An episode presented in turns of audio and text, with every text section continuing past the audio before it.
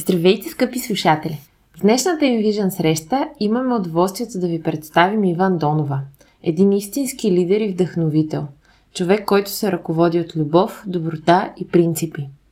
Тя е основател на ForSchool и работи с деца от различна възраст от повече от двадесет и две години. Някои от темите, за които Ивето говори по време на дискусията, са какво означава да си лидер и учител, как да се създаде безопасна среда за учениците, както и какво е нужно, за да може те да повярват в себе си. Разговорът беше изключително мотивиращ и изпълнен с полезна информация. Затова, без да отлагаме повече, сега ви каним да се настаните удобно и да се насладите на епизода. Приятно слушане!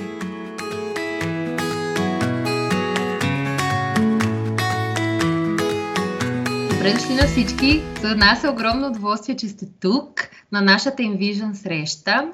Някои от вас вече са присъствали на InVision и знаят какво представлява. За тези, които за първи път се включвате, InVision е един проект, който We Matter и Force създадохме заедно, точно с цел да помогнем на млади хора като вас да откриете страстта в живота си, да откриете това, което кара сърцето ви да бие буквално и да топти и да го правите с любов и да го преследвате, като начина, по който искаме да го направим, да ви срещнем с различни хора от различни сфери, специалисти, които вече са извървели този път и могат съответно да ви посъветват как да осъществите тази своя мечта.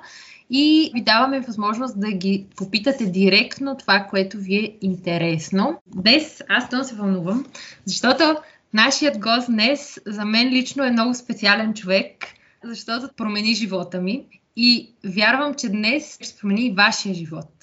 Ивето ни е на гости. Аз имам късмета да я нарека свой приятел, свой ментор и човек, който просто винаги ме зарежда с любов, положителна енергия и всъщност човека, който мога спокойно да кажа, че до голяма степен допринесе за това We Matter днес да съществува.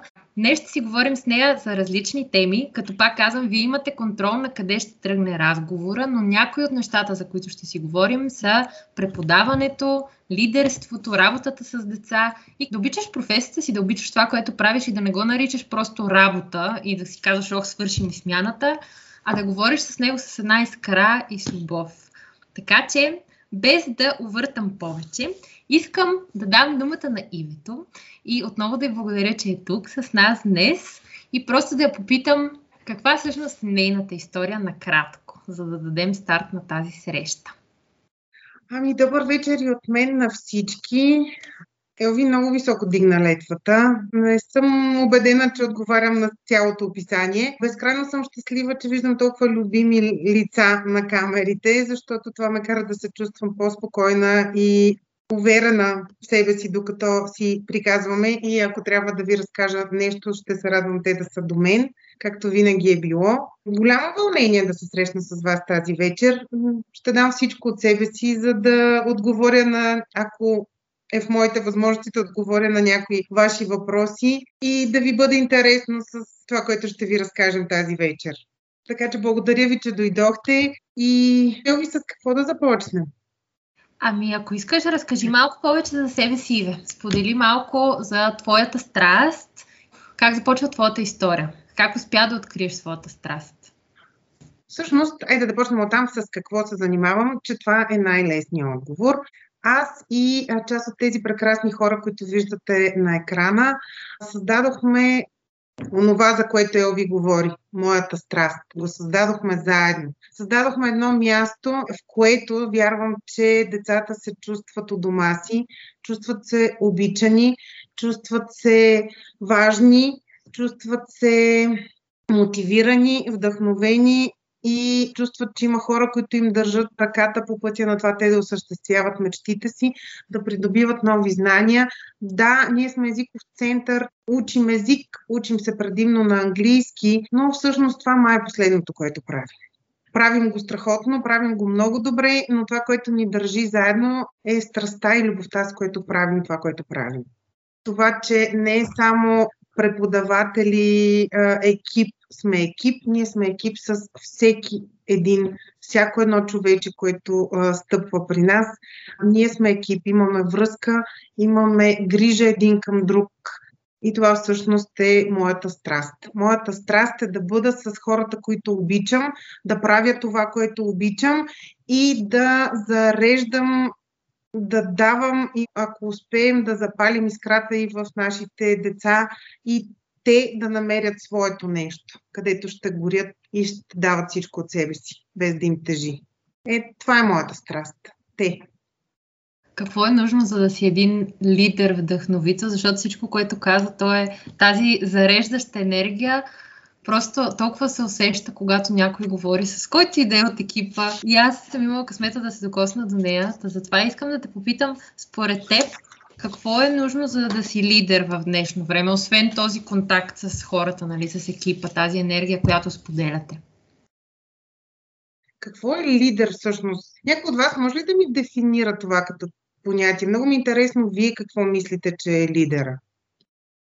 Ами според мен, сега отговорът а, може би ще се стори странен, но според мен лидера е човек, който трябва да се грижи за комфорта на всички останали от екипа. В смисъл той, освен че трябва, нали, малко или много да ръководи и да знае какво се случва, трябва и да предразположи всички, за да могат да се чувстват максимално добре и на мястото си.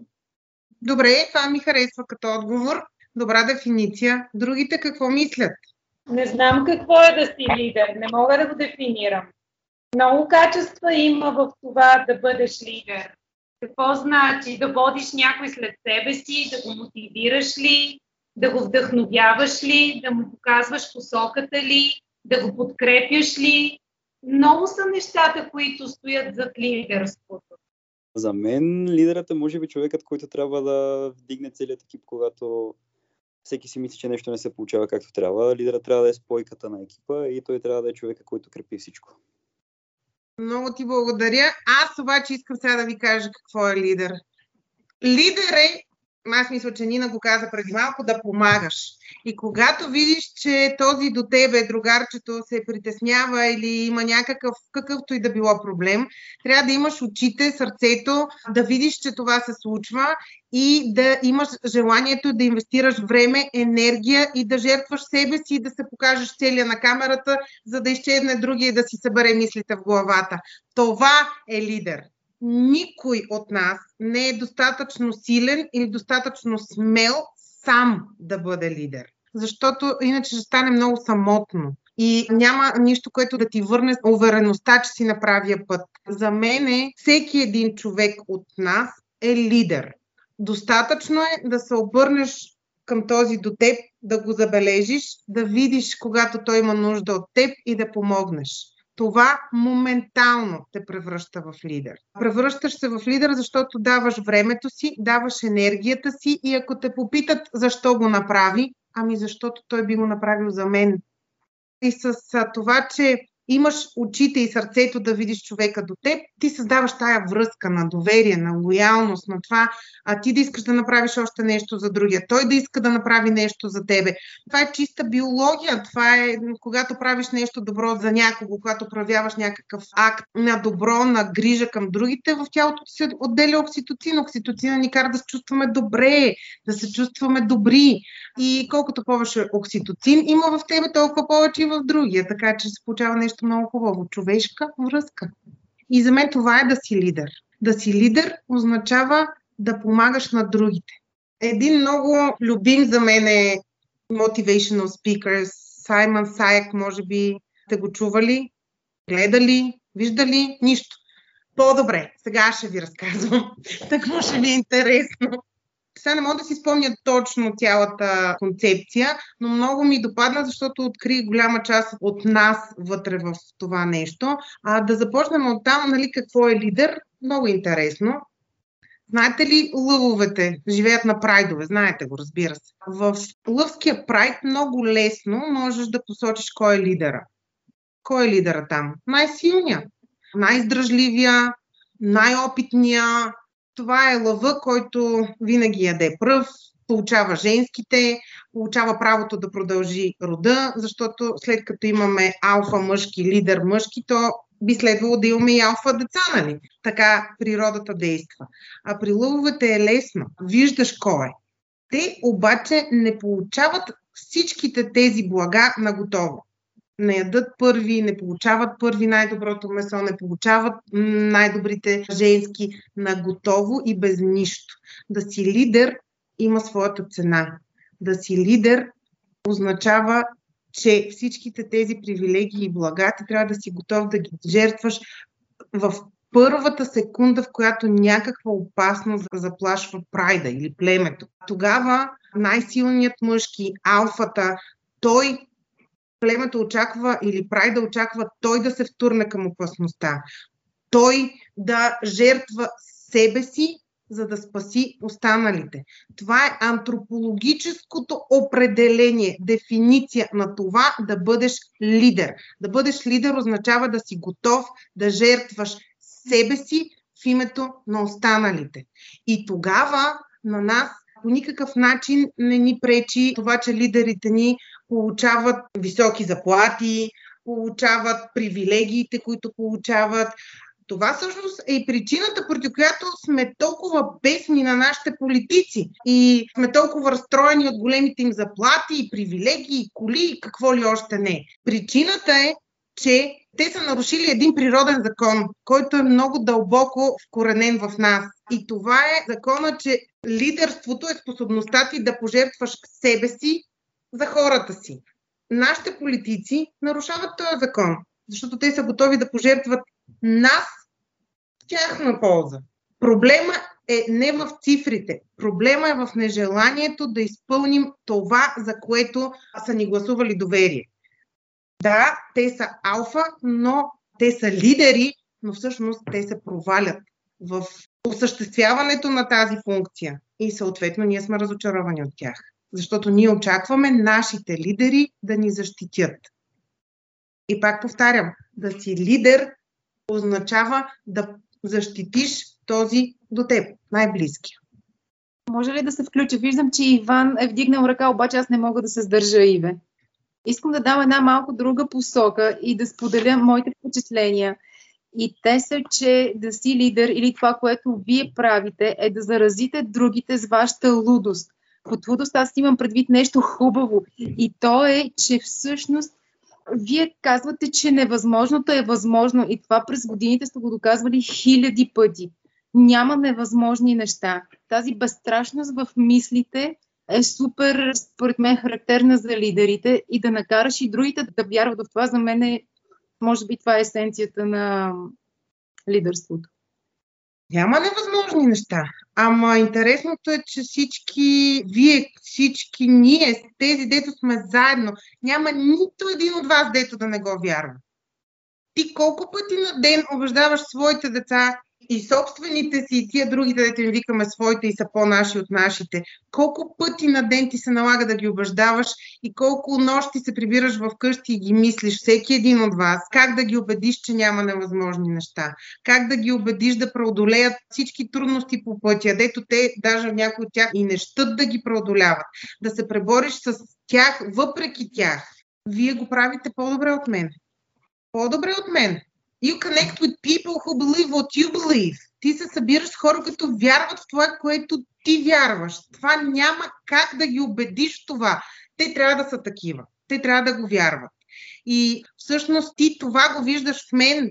Всички хора, с които ти общуваш, го виждат в теб.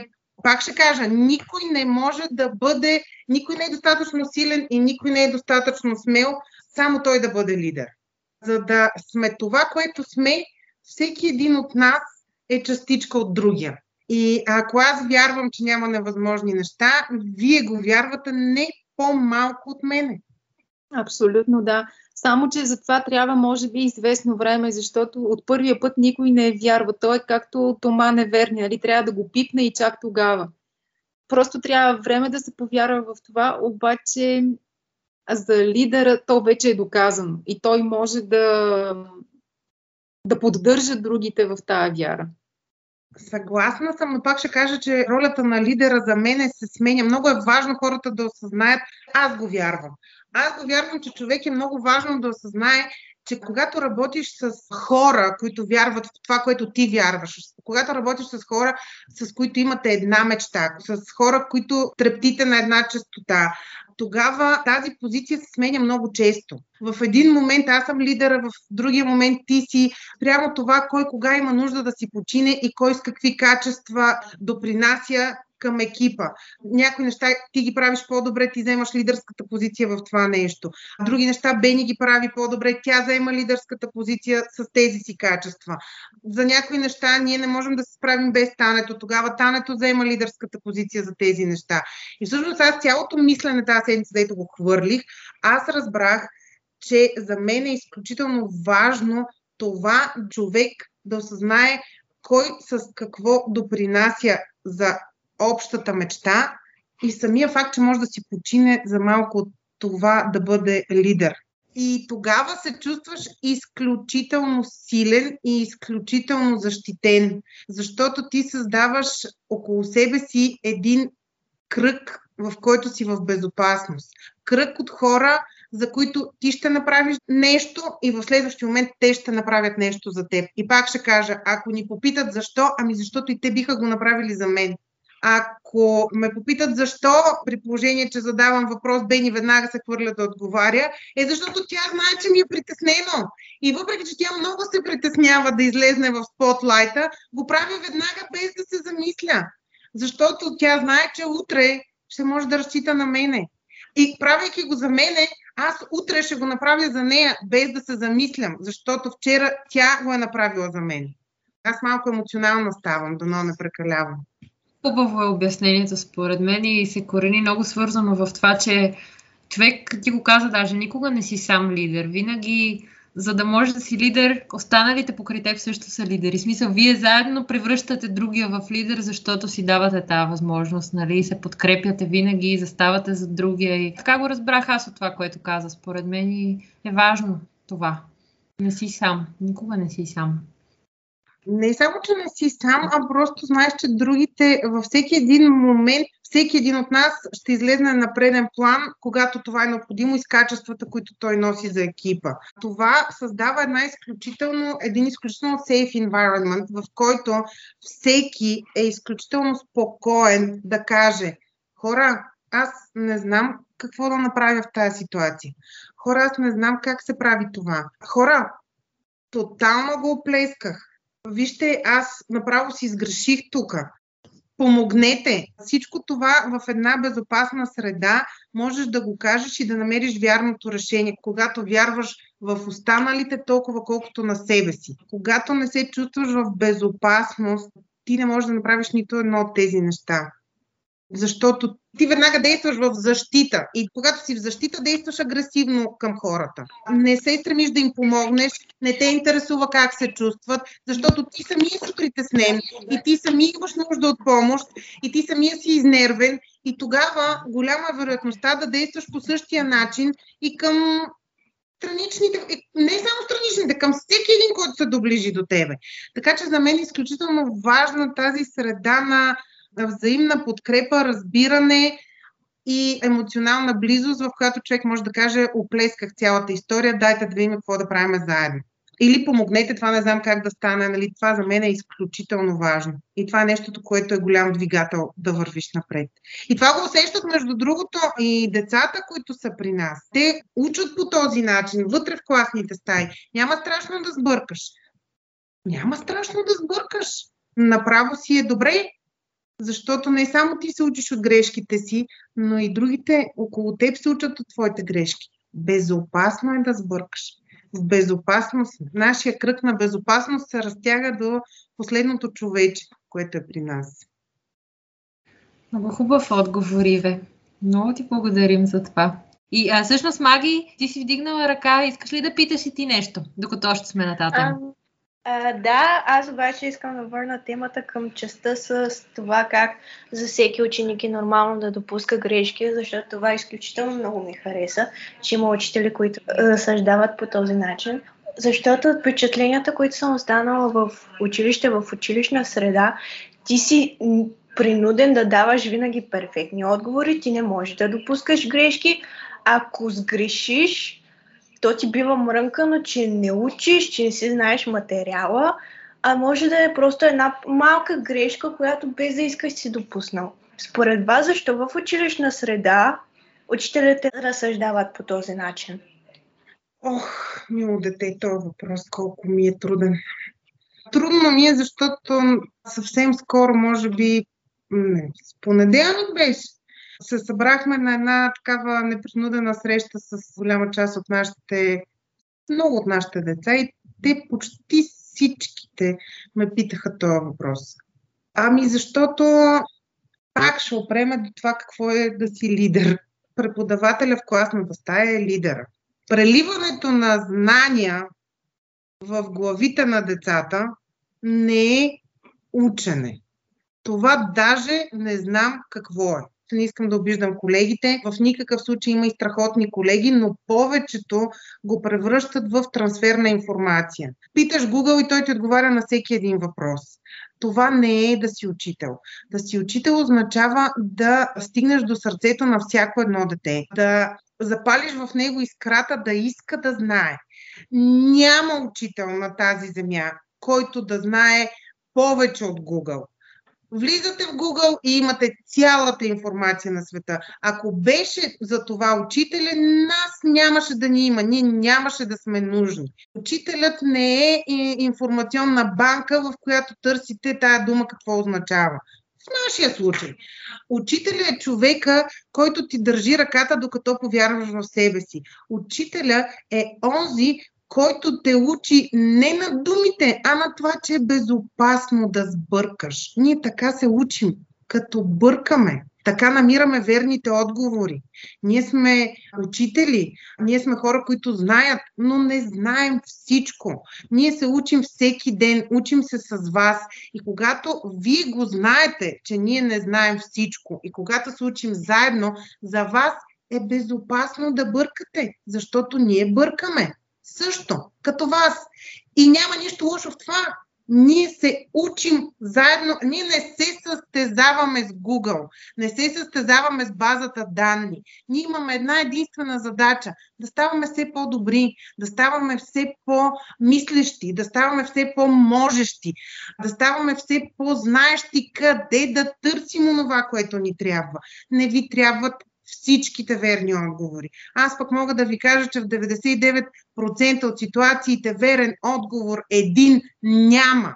В моя живот, поне това, което аз ме е научил живота, един верен отговор за една ситуация няма. Винаги има поне три. Дори за какво значи тая дума? Да не говорим колко верни отговора има. Еми това е. Аз мисля, че не само е безопасно да се бърка, а ние сме се събрали, за да може да ви научим, че е безопасно да грешите.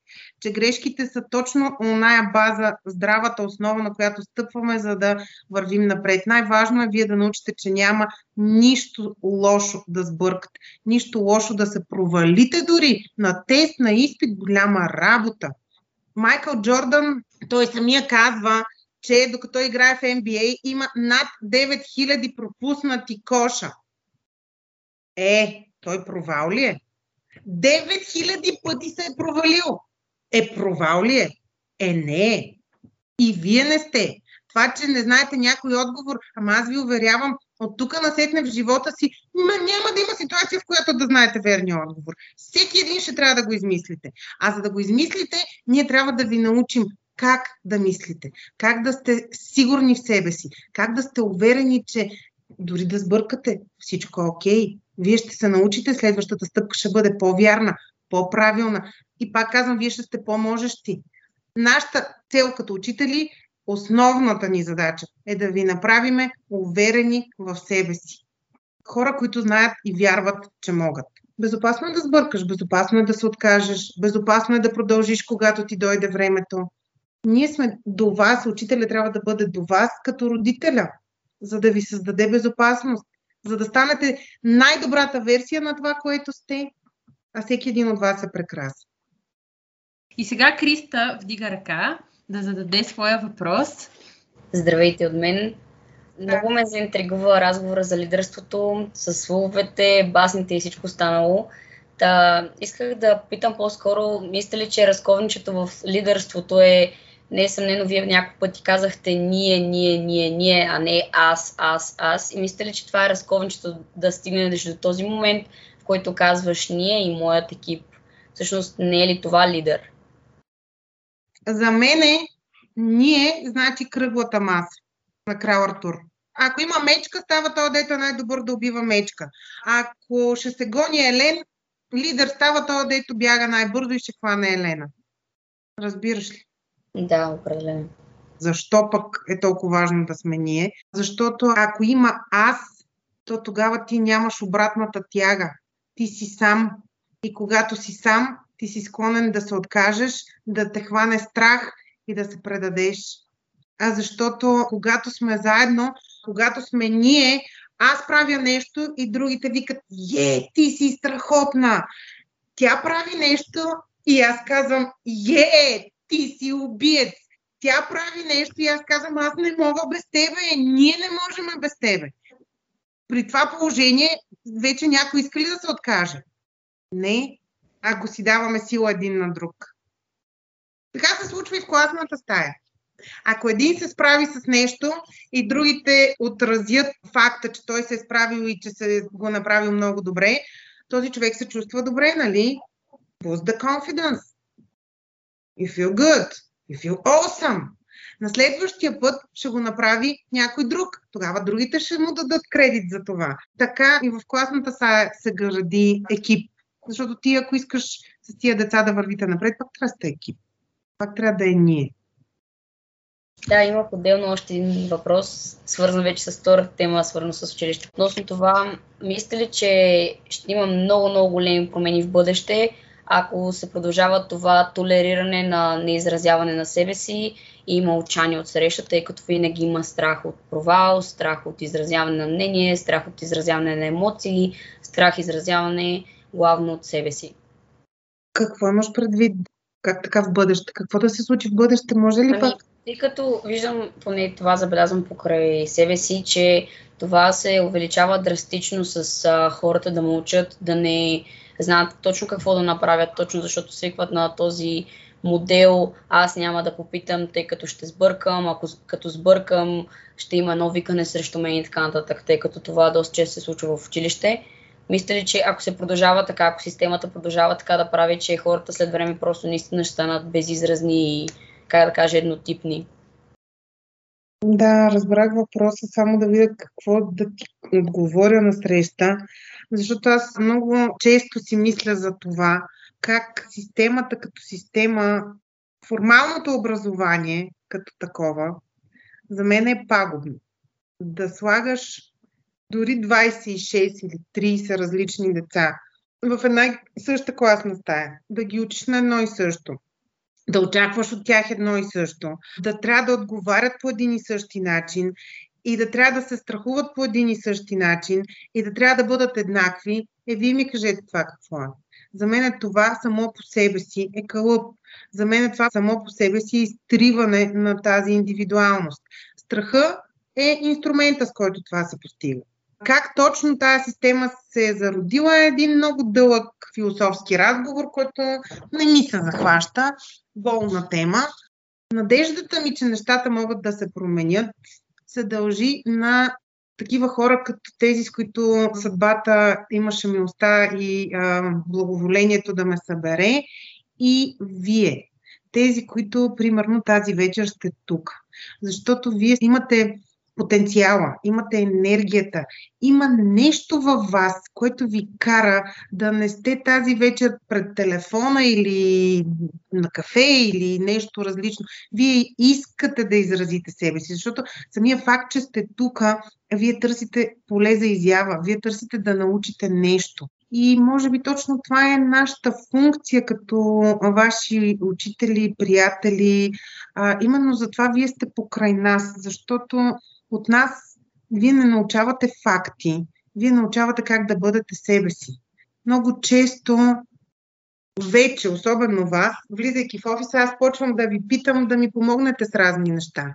Чак се стига до момента, в който му кажа: искате нещо от мен, не може да ми кажете предварително да се подготвя. И дори за някои от нещата ми се смеете. Сега тук къде да кликна, тук какво да направя. И заставате от двете ми страни, една от тук, една от тук, и ми помагате да ги направя тия неща. Ама вие сте до мене и ни прегръщате и ни обичате, защото вие може да, да бъдете себе си с мене. Не защото аз съм по-умна от вас. И не защото мога да ви науча. Вие ме учите, но в този момент вие сте себе си. И вие изразявате себе си. Затова сме ви ние. На срещата в понеделник беше една среща на нашата прекрасна стажантска програма. Дойдоха толкова много прекрасни деца. Като ги питах защо са тук, всеки от тях имаше да разкаже своята история, в която беше неговия преподавател. Чуваше се колко е прекрасна мис Бени, как детето заради нея иска да е учител, как тя е направила така, че той да се чувства спокойно, да се чувства уверено. Чуваше се името на мис Вили, на мис Вера, на мис Женя. Чуваха си имената на всички, а това, което казваха, беше едно и също. Просто казваха различни имена. Така че аз тогава видях причината, поради която ние по някакъв начин сме важни за вас. Защото с нас можете да бъдете себе си. Да се чувствате обичани, защитени, спокойни. Има въпрос, Иван, да попита нещо. По въпроса за отговорите и грешните отговори и въобще това, искам да кажа две неща. Има един проблем, че има едно поколение учители, което е израснало в едно доста странно време и мозъкът им е програмиран така и те просто работят така с нас. Сега дали трябва да изискваме от тях те да се променят вече на една особена възраст, или просто да изчакаме да завършим, не знам. Аз от себе си ще дам пример, че обожавам руски. Но преподавателката ми дори не ме допуска до държавен зрелостен изпит. И аз отказах. До там се е стигнало, че на мен не ми се влиза в часа. И така. И според предмета ще се наложи така да почна да не харесвам и език. Не знам дали от преподавателите и от а, поколението, по-скоро от системата. Защото аз познавам хора на всякаква възраст, които са невероятни. Преподавателят по-скоро е ментор. Това е significant other. Това е човекът, който извън вашето семейство го е грижа. Това е преподавателят. Знанията, които преливаме във вашите глави, пак ще кажа, за мен нямат особено значение. На стажанската програма едно от децата ме дръпна и каза, след като свършихме, той така изглежда много уверен в себе си, страхотен. Той ме дръпна настрани и ми си, може ли да ви попитам нещо? Аз като не съм най-знаещия и най-умния от нашата група, вие какво видяхте в мен? Много ме заболя от този въпрос. Заболяма за това, че той го мисли за себе си по този начин, защото той е невероятен. Прекрасно момче с огромен потенциал. И за мен е, всъщност по-важно е да ви накараме да повярвате в себе си, отколкото да преливаме знания. За съжаление, системата е проблема. Системата е някак универсална. Там като че ли е като месомелачка. Как да ги накарам да постигнат най-добрите резултати, да зададат най-верните отговори. Да, като все едно да дадат най-доброто от себе си, ама под най-доброто от себе си означава да седнеш, да учиш като машина и да даваш верни отговори, без никаква емоционалност вътре, без никаква причина да го правиш. Обикновено най-добрата причина да го правиш, и ти сам преди малко го каза, е така ще го кажа. The greatest team does not win one for the team. They win one for the coach. Разбраме. Да. Това да. е причината вие да искате да го правите. Оттам идва мотивацията. И когато системата казва как по дяволите да ви изчиткам, значи така като хавлия на кърпа да дадете най-доброто от себе си, на сила, на зор, без емоционална връзка, е тогава ти как да искаш да го правиш? Еми ще се откажеш. Аз пак като преди малко ще ти дам пример с разликата. Ако фокуса е друг, ако фокуса е как да ви накараме да се чувствате в безопасност, как да ви мотивираме, как да ви вдъхновим да дадете най-доброто от себе си. Ако ти усещаш в мен като твой преподавател желанието непрекъснато да ти помагам да се развиваш, ако ти виждаш моите търсения всеки път, какво съм приготвила, защо съм го направила, за да може да ти е по-интересно, за да те спечеля, за да вървиш напред, ами то това е начина, по който ние ви повдигаме и ви караме да надскачате себе си. Това е начинът, по който ние можем да ви запалим за езика, за предмета и след това за езика, защото всичките сте попадали в ситуация, когато имам любим преподавател, то предмета може да не ми е толкова любим, но той много бързо става моя любим. Пак ще кажа, we wanna win one for the coach. Взем да повярваме в себе си за тази среща. Защо да не повярвате? Самия факт... Е, това е проблема, че вие изобщо мислите да не вярвате.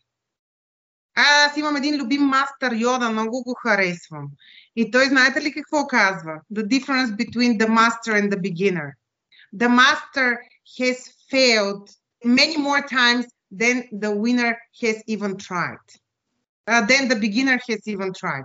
Ей, обърках цялата история. Добре, нищо, до тук.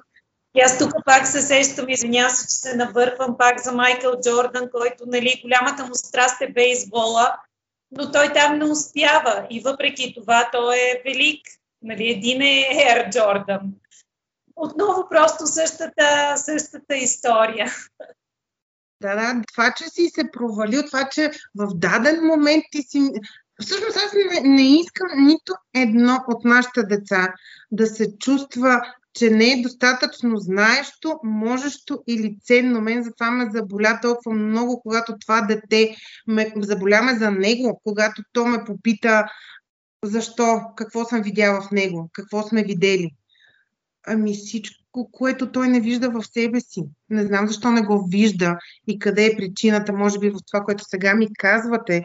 Само, че ако конкретно говориме за класната стая и преподавателя в нея, то преподавателя в класната стая, неговата задача е да бъде лидер в този смисъл. Да ги обедини, да ги накара да вярват. То затова те не могат да спрат. Те, всъщност, за нас те говорят едно и също, само слагат различни имена. Защото ние правим едно и също нещо. Ние ги караме да се чувстват безопасност, да бъркат и да се подкрепят в това нещо. И тогава вече твоите пиърс не те карат да се чувстваш зле, защото да се изгражда тая връзка. Преподавателя в класната стая не може да бъде просто the authority. Той трябва да бъде лидера. Той трябва да подкрепя всички, да вдъхновява, да, да ги води, да ги държи за ръка, той да им показва. Да, той трябва да създаде тази връзка. А тази връзка се създава, пак казвам, с това, което видяхте в началото. Тя ме усети къде си загубих дъха и че не мога да почна и се хвърли с цялото си сърце, въпреки че аз знам каква сценична треска има тя. Просто я видях на целия екран и почна да говори. Така се създава тая връзка. Това е връзката. И ако аз като преподавател направя нещо такова за теб, ти много бързо ще искаш да го направиш за мене. И другите, ако го видят това нещо, те ще искат да са част от това. Ти ще направиш нещо за някой друг, той ще иска да ти го върне. И тогава твоите пиърс спират да те гледат като нещо, което спират да са критични към тебе. Ние а, в групата ние а, много бързо спираме да сме критични един към друг. И това да сме критични един към друг, да се измерваме в ранг, в това кой е лидер. А, ето ви нещо много яко, което сега ми идва на къла. Ние сме, хората сме competitive animals. Ние непрекъснато се оценяваме, преценяваме сега кой е лидера, кой е шефа, кой е по-доминантния и така нататък. Ама ние не си даваме сметка, че то няма един критерий. Ако ще е в спорта, лидера ще е по-бързия, по-силния. А ако ще е в изкуството, ще е по-талантливия. Ако ще е в културата, то ще е по-еродирания. Ако ще стига толкова. Не, не може да сета натам. Така че няма един критерий за това кой е лидер. В различната ситуация някой различен от нас, не винаги аз, ще бъде лидер. Когато си сам, ти не можеш и да бъдеш лидер. Това нещо те изтощава и ти се чувстваш самотен. и неосъществен. Така че аз пак казвам, вярвам, че единственият начин да се чувстваме успешни е да сме в кръг. И тогава и нашите деца се чувстват а, в кръг, заедно, спокойни. Така че за мен преподавателя в класната стая трябва да предаде това нещо на децата. Те да са спокойни, те да вярват в себе си.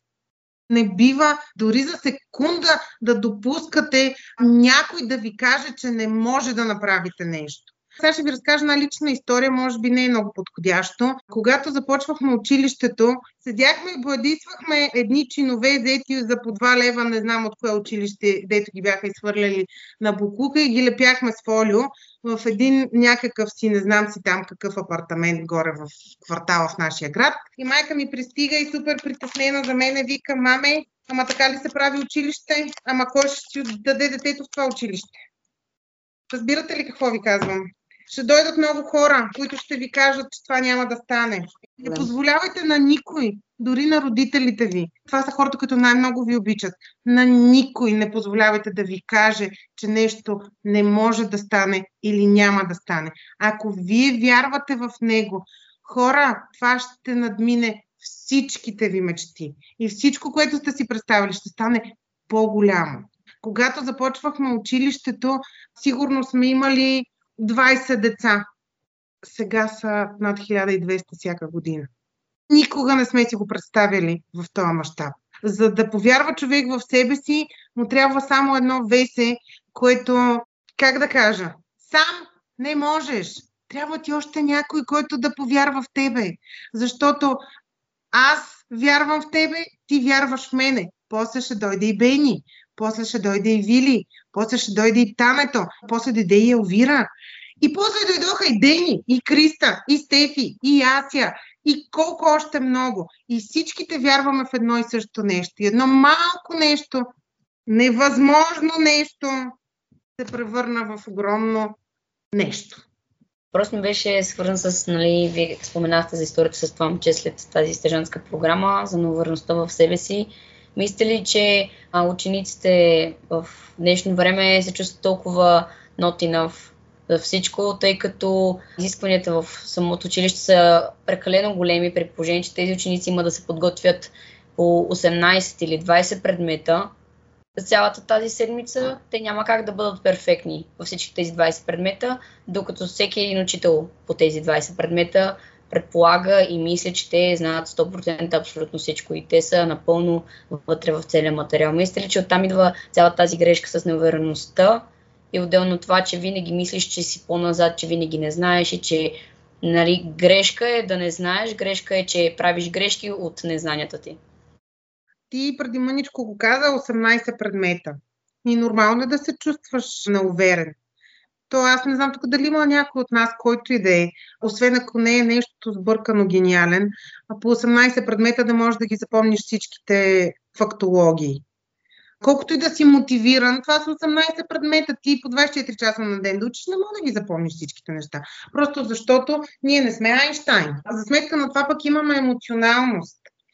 За мен е, за съжаление, децата не се чувстват а, объркани, обезверени и неуверени в себе си заради преподавателите си предимно, а заради системата. Защото самата система е построена така, че вие да се чувствате объркани, да е overwhelming, да е свръх вашите сили и да е супер неемоционална. Защото децата, за да растат, имат нужда от емоция, от емоционална връзка.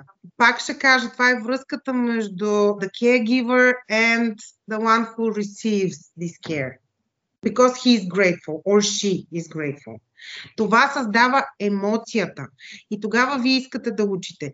А когато само наливаш факти и ги изискваш след това в обратна връзка, еми да, то създава неувереност. Нормално е ти не знаеш всичко. Нормално е да си неуверен. Ма тя самата система го изисква. Това е заложено в най-дълбоките и тъмни води или доби, или не знам какво да го нарека, в най-мътните умове, които са измислили тази гадост. То е заложено да е така. Това е месомелачка, която иска вие да се чувствате несигурни, неуверени, неможещи. Защото неуверения, неможещия, слабия, несигурния, той има нужда да бъде ръководен. Разбирате ли какво ви казвам? Вие да. трябва да вярвате, че сте такива, за да се оставите някой друг да ви води. И ако сте достатъчно силни, ако сте достатъчно смели, ако сте достатъчно виждащи, ако сте достатъчно вярващи в себе си, за да вярвате на очите си какво те виждат, то тогава вие ставате много трудни за управление. Вие откривате един нов свят, вашия. И ще откриете във вашия свят хора, които вярват в това, което вие вярвате. И тогава ще го превърнете във вашата мечта, както ние направихме с нашата. Затова това ви казвам. Не давайте на никой да ви каже, че не можете. Кое не мога? Имам четворка по физическо. Чудесно! Аз не съм атлет. Какво не мога? Не мога по математика. Чудесно! Аз мога друго. Аз даже честно казвам, освен да общувам с хора, май друго не мога. Така че не съм кой знае какъв пример, но пък понякога това е достатъчно, нали? Да, преди малко, докато размишлявах за всички тези големи проблеми, се досетих въпрос лично към вас. Тъй като всички знаем миси в днешно време, каква е, какво е направила и всичко останало. Интересно ми е дали детското ви аз е било толкова уверено в действията си и е предполагало, че може да стигне до такъв етап в живота си. Детското ми аз е най-черният период в моя живот. Не ми хич харесва детското ми аз. Аз бях изключително несигурна в себе си, с огромна липса на каквото и да било самочувствие, за каквото и да било, много объркана, много търсеща, много различна, много неразбрана, почти абсолютен аутсайдер. И това всичкото беше, защото се чувствах сама. А сам не можеш да си лидер. Сам не можеш да повярваш в себе си. Не се намери учител, който да го забележи.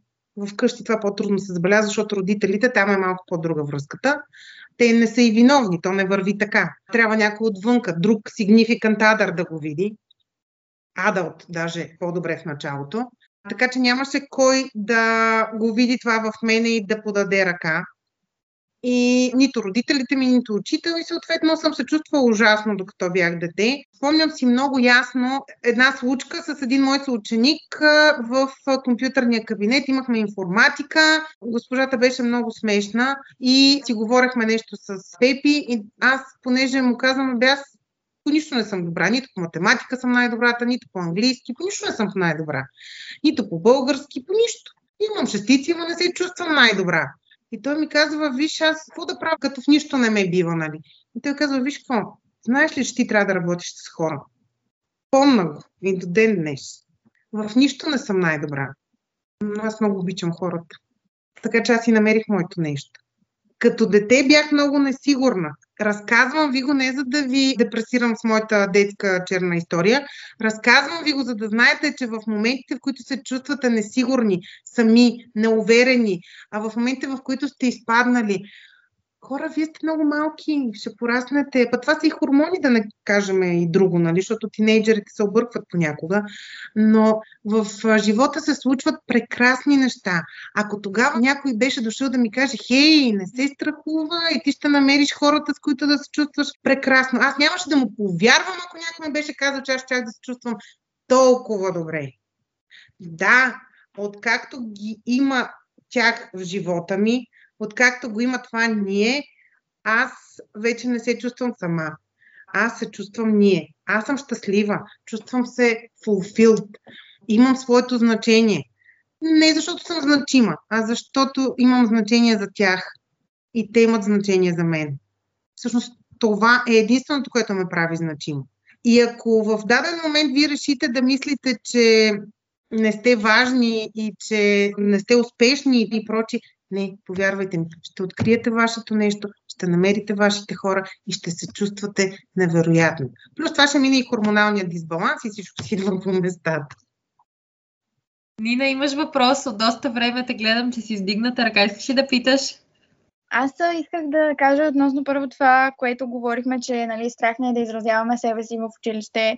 И аз исках да споделя реално случай, защото на мен ми е останало, аз бих могла да го нарека травма, защото то си е травма.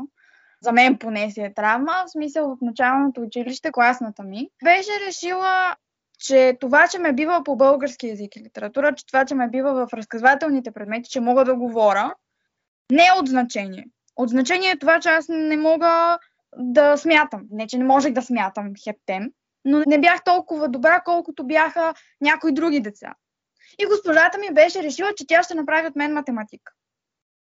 И се започна едно постоянно, всеки ден аз бях на дъската. Всеки час, всеки ден, часовете по математика, Нина на дъската.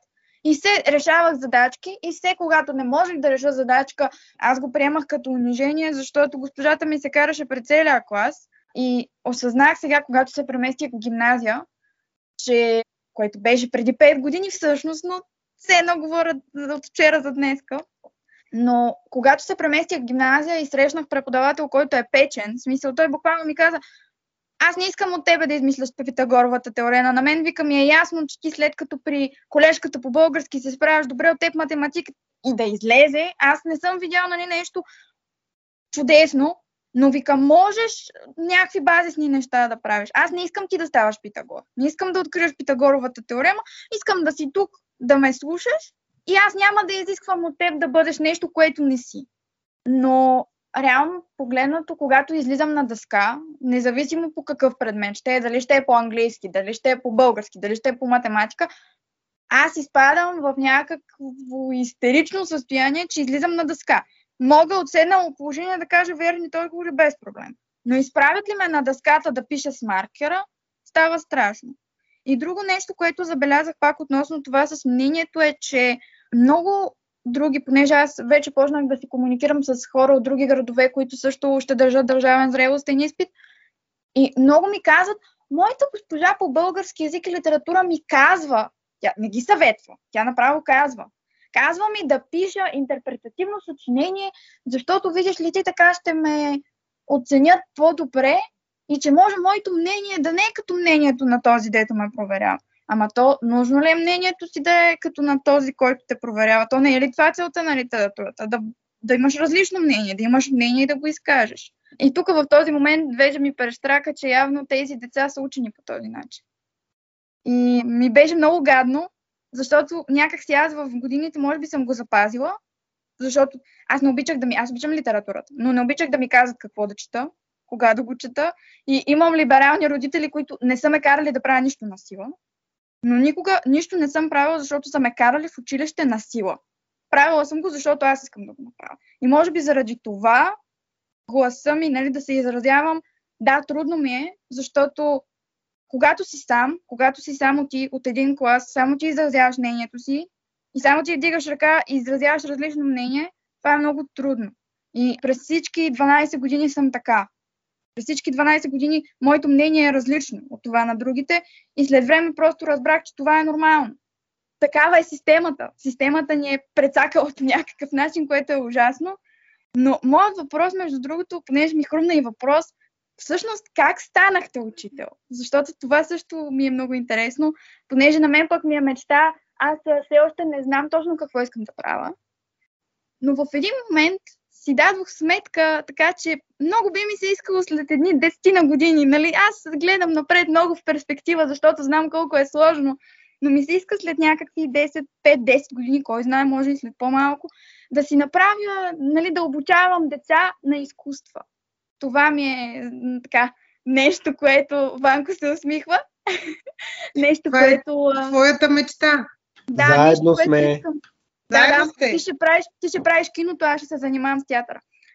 Ами ето, вие, вие вече имате една... Когато човек има мечта и когато човек има цел, той трябва да има вижън, трябва да си я визуализира. Не можеш просто да казваш: аз искам да съм по-добър, или аз искам да съм богат, или аз искам да съм успял. Това е нищо, нонсенс. Нищо е.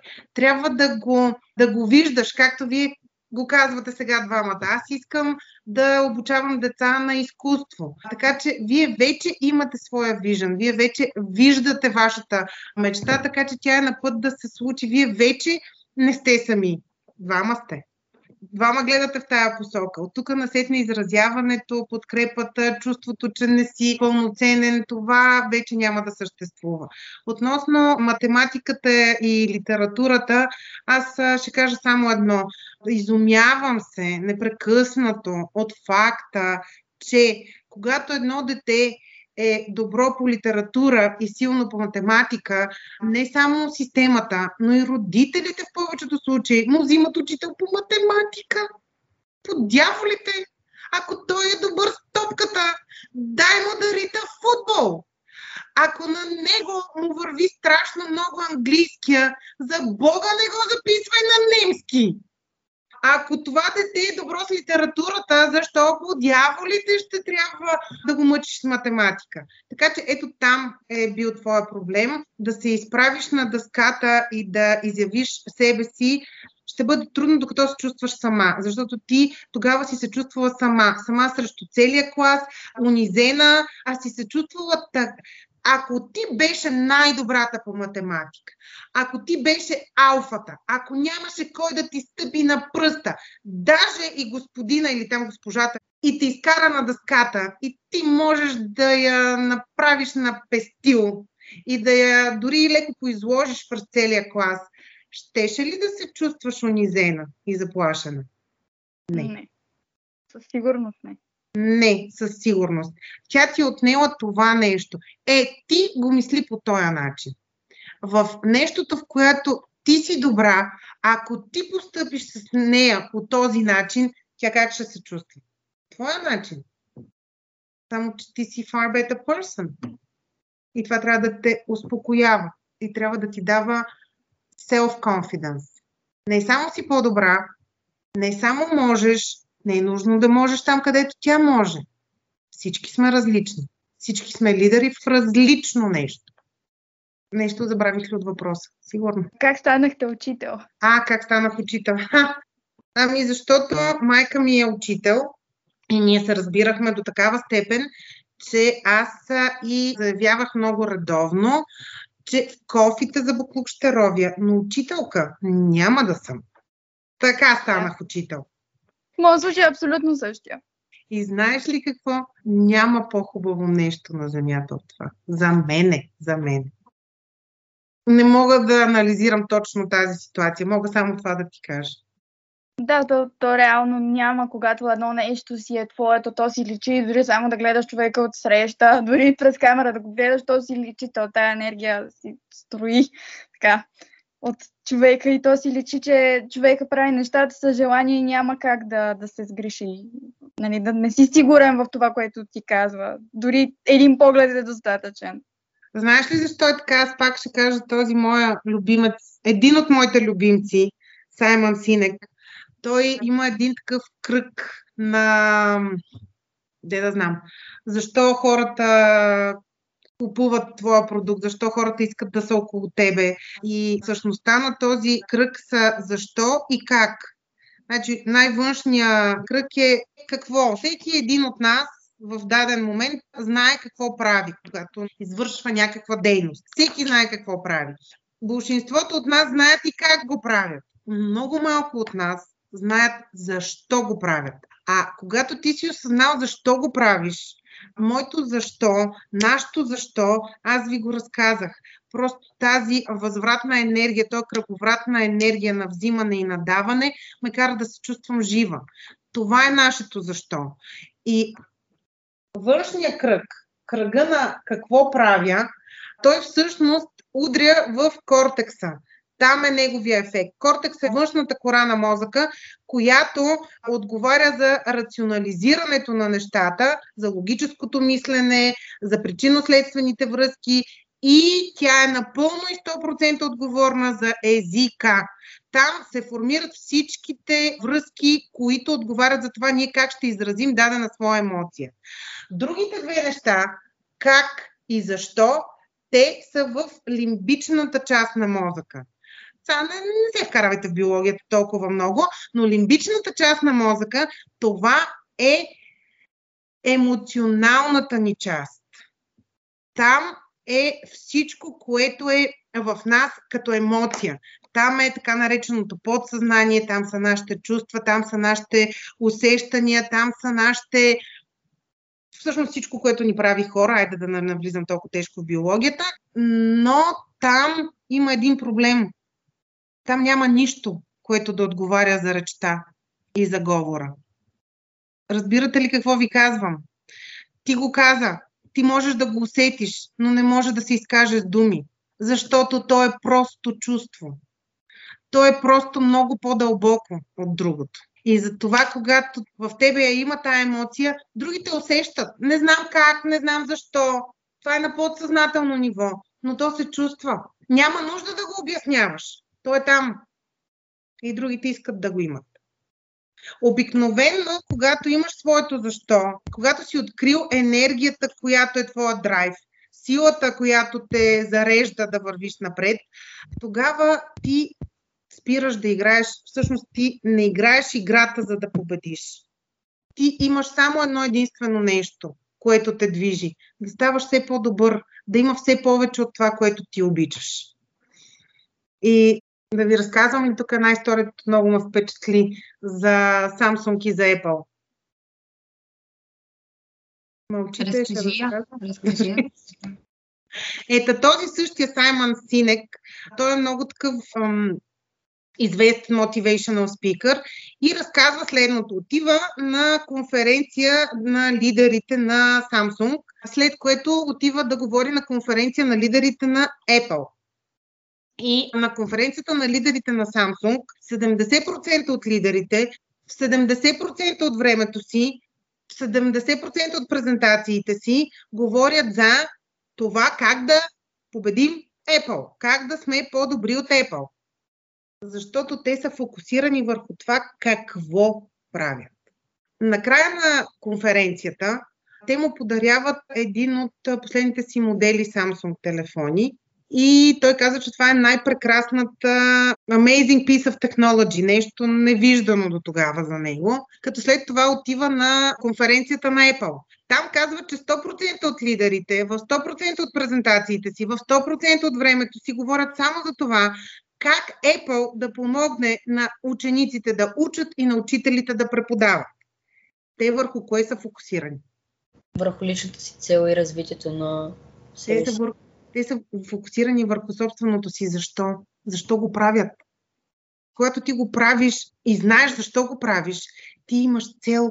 Цел, която е InVision. Цел, която е много повече от парите, от успеха, от, от всичко. Тя е по-силна от теб самия. Ти си готов да жертваш цялото си време за това нещо. Защото самото постигане на частички от тази цел те кара да се чувстваш осъществен. И когато Саймън Синек си тръгва с един от най-големите лидери на Apple в таксито и му показва, вика, реших малко така да, нали, да създам интрига, и му показва последния писък на Samsung и казва, ето вижте, нали, това е последния Samsung и май е много по-добър от вашия.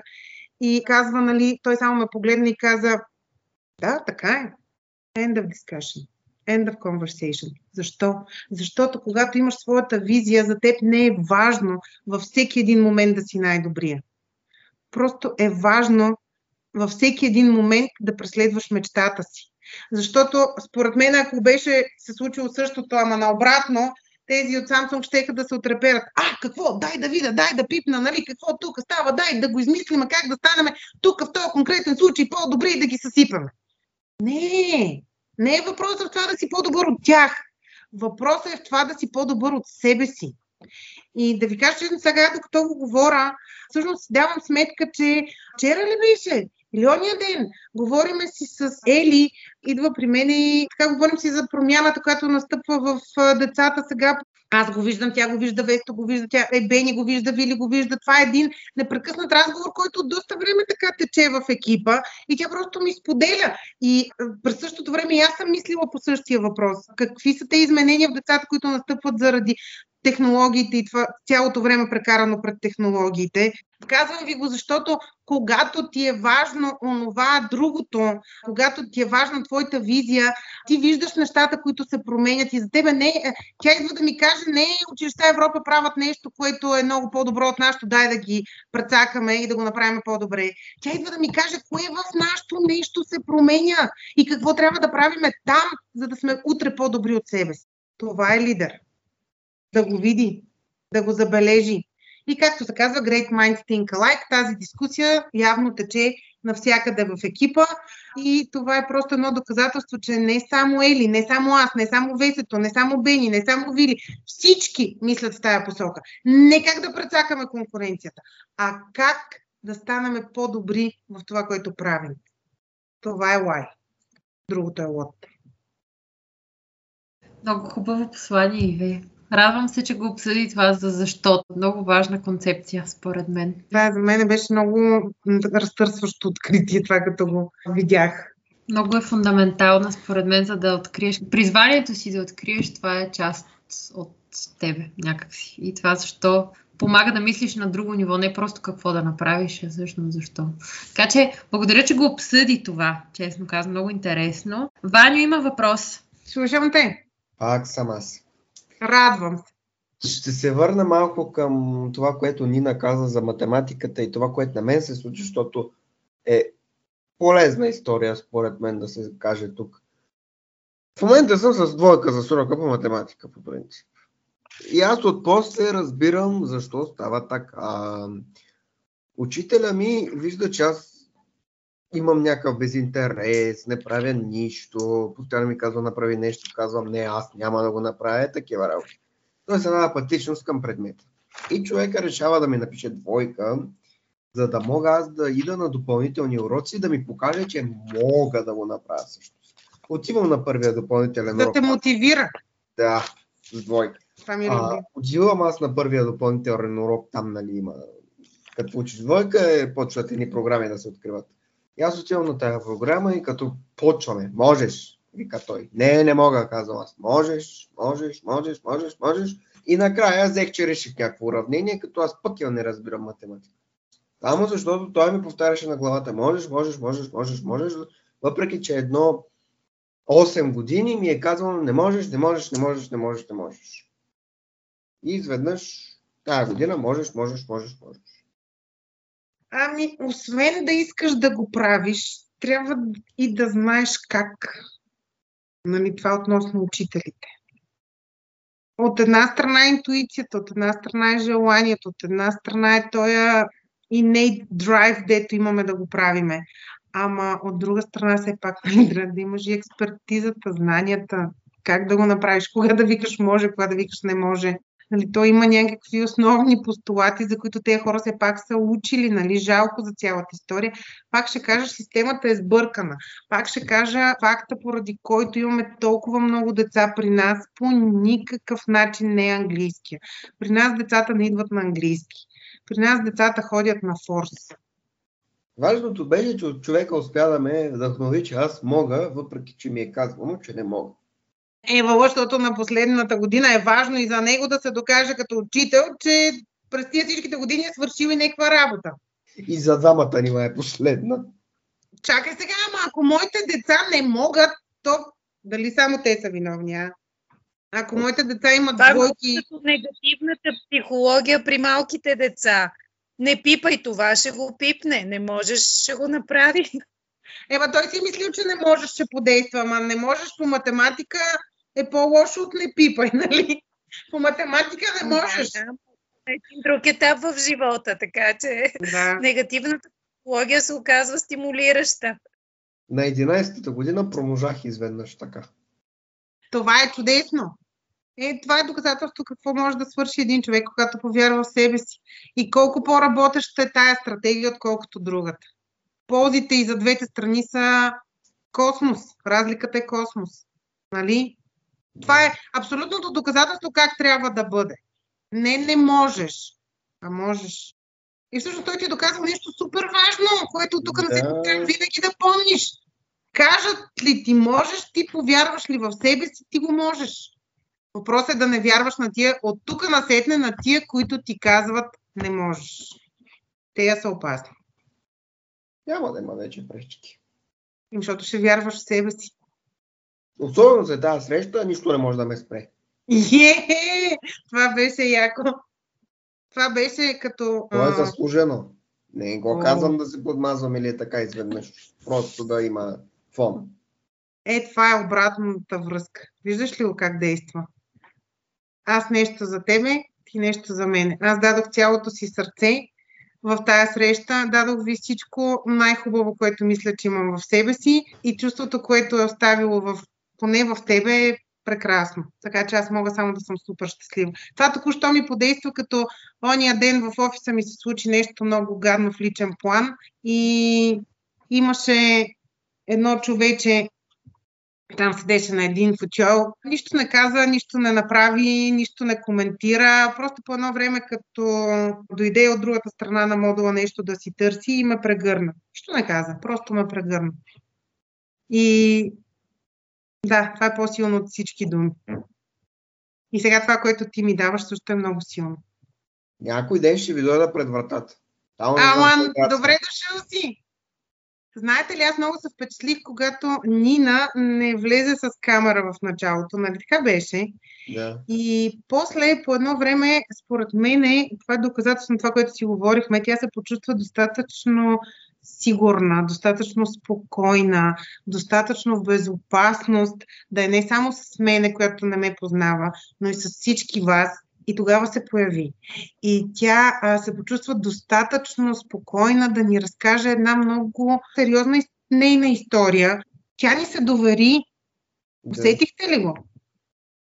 А ни се довери, защото ние сме добронамерени един към друг.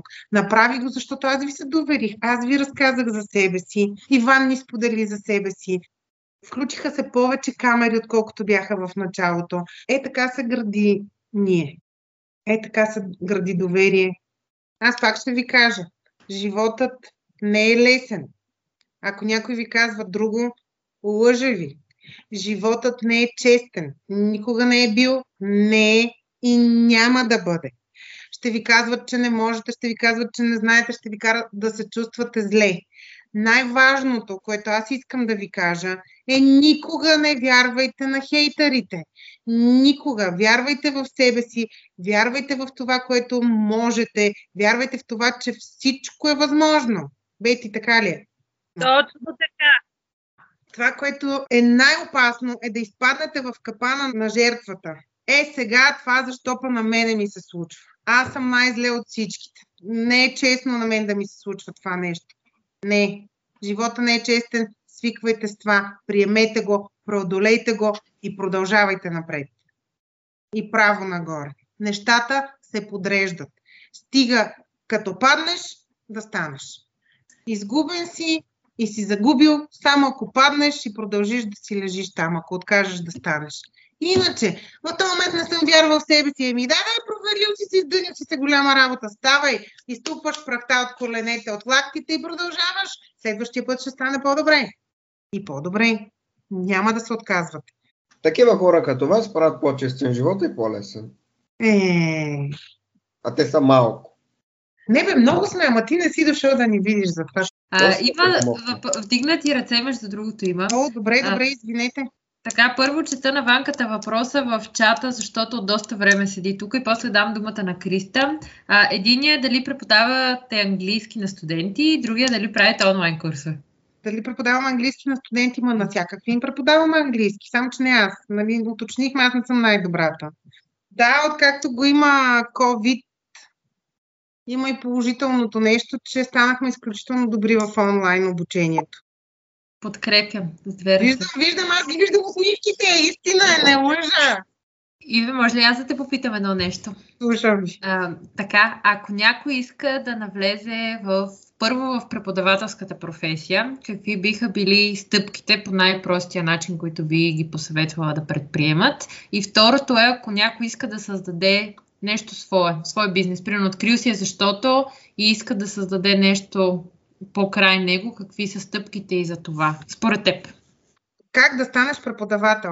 О, хора, преди да го решите да ставате преподавател, моля ви се да го пробвате първо.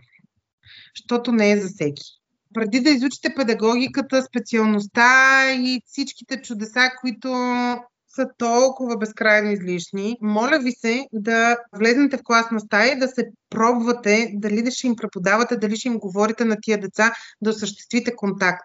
Ако вас ви бива да създавате този конекшън, ако вас ви гори сърцето с тази идея, това, което има във вас, да го предадете на другите, моля ви се, запомнете, че ако ще сте преподаватели, знанията нямат никакво значение. Така че ако ще преподавате, да, страхотно е да бъдете като останалата част. Но все пак, вие може да дадете на децата много, дори да не сте най-добрия във вашата област. Защото вашата цел е не да им напълните в главата знания, а да ги мотивирате те да ги откриват сами. И ако не сте влезли да го пробвате, залудо ще си загубите времето да учите педагогика, защото нищо няма да научите в университета. Ако енергията в класната стая ви дава нещо и ви връща обратно, вие ще установите, че го можете. Когато им давате любов, когато им давате грижа, когато им давате енергия, те я връщат обратно и се получава един кръг, един непрекъснат цикъл на обмяна и на подновяване. Това е все едно река, не е язовир или блато, което се затлачва, а един кръговрат на чиста енергия, която се върти. И вие никога не се чувствате изчерпани, изморени, изтощени, защото ви... Не, уморени, изтощени се чувствате, Боже ми. Ще се чувствате, но няма да се чувствате изчерпани. Ще се чувствате щастливи от това, което сте направили. Ще се чувствате удовлетворени, ще се чувствате наистина fulfilled. Пробвайте го обаче преди да учите педагогика, защото педагогиката не си заслужава да я учите, ако не сте пробвали с децата. А и честно казвам, трябва първо да сте пробвали, за да а, сте сигурни, че всичко, което в педагогиката ще ви учат, не е верно. Така, това е дали кога да станеш преподавател. Сега да продължим нататък. Какво беше другото? Ако искаш да реализираш своя собствена идея, т.е. собствен бизнес, организация или нещо подобно, в смисъл да реализираш своето защо, да стане вече повече от само вътре в теб да живее, но да бъде реализирана идея. Там какви Еми, тук ще те питам тебе, как се прави? Защото ти го направи и имаш отговора за това нещо. И при нас е същото, при нас се получи по същия начин, както се получава при вас. И ако те попитам защо, когато аз ти казах, че успеха е в това да започнеш много преди да си готов, не помниш точните думи, които ти казах, но аз това ти казах. Успеха идва тогава, когато имаш смелостта да започнеш преди да си готов, защото готов напълно за нищо никога няма да си. Ти трябва да го почнеш и то ще си стане по пътя, ще се научиш, ако имаш страста. Но ти какво каза? В началото на срещата много ме впечатли това, което ти каза, че присъедини се и той, присъедини се и тя и станахме ние. А ако искаш твоята мечта да се превърне в реалност, find people who believe what you believe. It's never about the money. It's never about the money. It doesn't work that way. It simply doesn't. Всичко е емоция, всичко е енергия. Ако някой ви каже, вчера съм дал хиляда лева за благотворителност. Браво! И сега какво ме дал ли да ти дадем?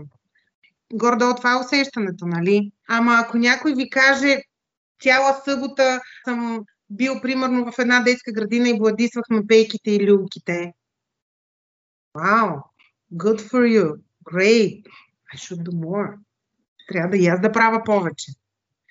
Едното не ти коства усилие, не ти коства нищо, затова и не значи нищо. В другото има от теб, има от твоето време, има от твоята грижа и затова то значи нещо. It makes a difference.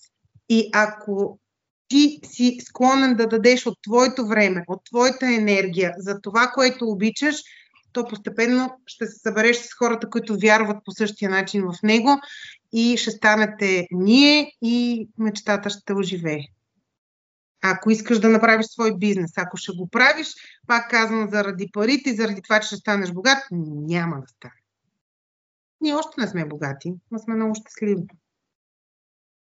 Иве, ти нещо сещаш ли се, което искаш да им пожелаеш така финално послание, което би казала на младите хора? Абе, мислех си, аз ми се ще да не пропусна нещо, но ще съм много кратка.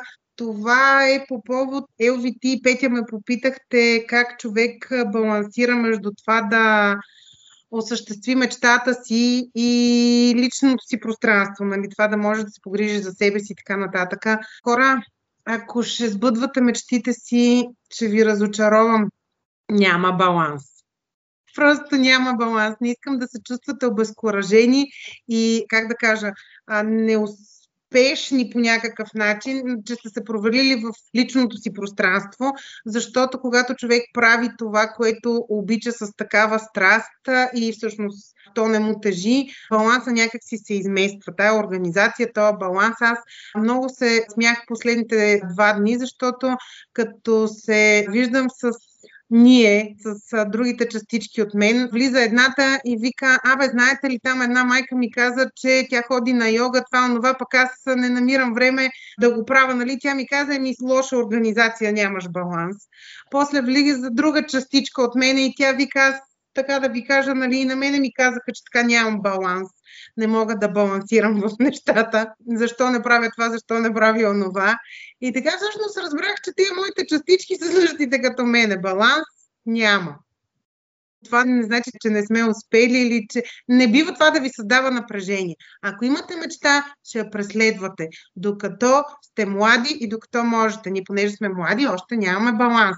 После в един даден момент човек, като я осъществи, като я преживее, като и се нарадва и като се поумори, тогава вече може да се отдаде на другата част.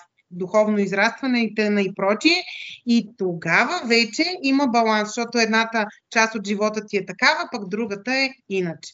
И ако трябва да пропусна някой от тия двете части, ще пропусна балансираната. Асе, имаше ли въпрос или ви се стори, че вдигна ръка? Не, исках нещо да кажа, но пък то горе-долу изяснихме нещата.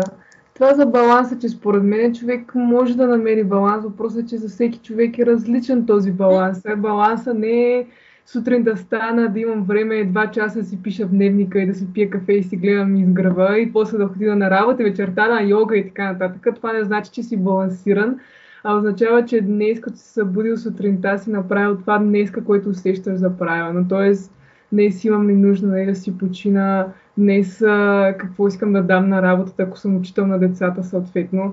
Това е баланса, да слушаш какво имаш нужда в момента да си дадеш, а не да си мислиш, че когато някой ти е дал съвет, отидеш някъде, трябва да го направиш и тогава ще съм балансиран. Нали? А, по-скоро аз днес искам да правя това, чувствам това и така се чувствам добре. И съм балансиран за себе си реално. Това просто ми хрумна, исках да допълня. Криста? Да, ми аз исках относно това да допълня, тъй като занимавам доста неща и много често майка ми казва: Криста, те луди дяволчета в главата ти, нон-стоп шушукат, защо ходиш на хиляда неща, нищо няма да стане така по този начин, спри. И в същия момент тези дяволчета преди няколко дни почнаха да се задават разни въпроси, да търсят отговорите. Един от тях беше: имам ли баланс в ежедневието си, дали може да се постигне нещо по този начин и така нататък. И в крайна сметка излезнах до извод, който хората много често не осъзнават, че те имат баланс, защото ако нямат баланс, те няма как да правят тези неща всеки божи ден.